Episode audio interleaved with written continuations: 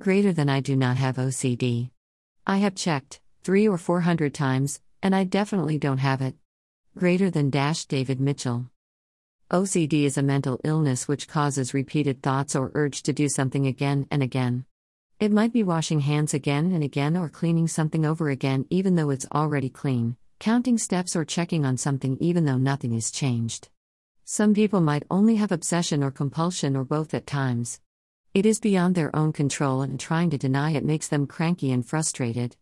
They keep trying to organize or straighten things repetitively till to the point of their satisfaction. Though in OCD, being obsessed and being compulsive can be different from each other. Symptoms of obsession in OCD Obsession in OCD is very persistent and repetitive in nature. It causes images in brain which is very difficult to get out of mind. Like as in everything around you is rotting or decaying. Few people get horrible visions and thoughts and end up having panic attacks. It can be based on many things, like fear of losing control in life, having aggressive and unwanted thoughts, fear of dirt and being unhygienic, difficulty in tolerating things which are not as per their approval.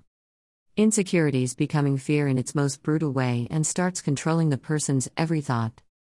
Symptoms of compulsion in OCD Compulsion in OCD is mainly repeating the same act again and again to control the anxiety caused by obsession, which controls all the thoughts in the person's brain.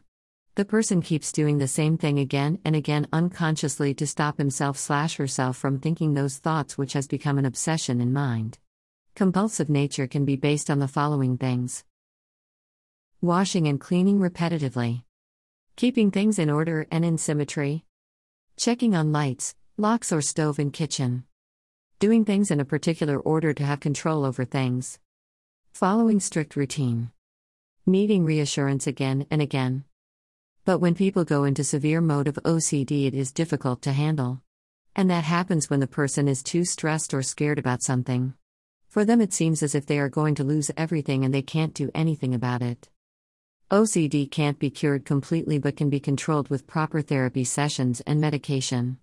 And few people learn to control it eventually, but some of their habits becomes a part of their raw nature. I hope you liked reading this post. Please like and follow my page to get the future updates from my website and please write your suggestions below in the comment section to help me improve my posts. Thank you. Have a great day ahead. Sayonara. Pratha Nayak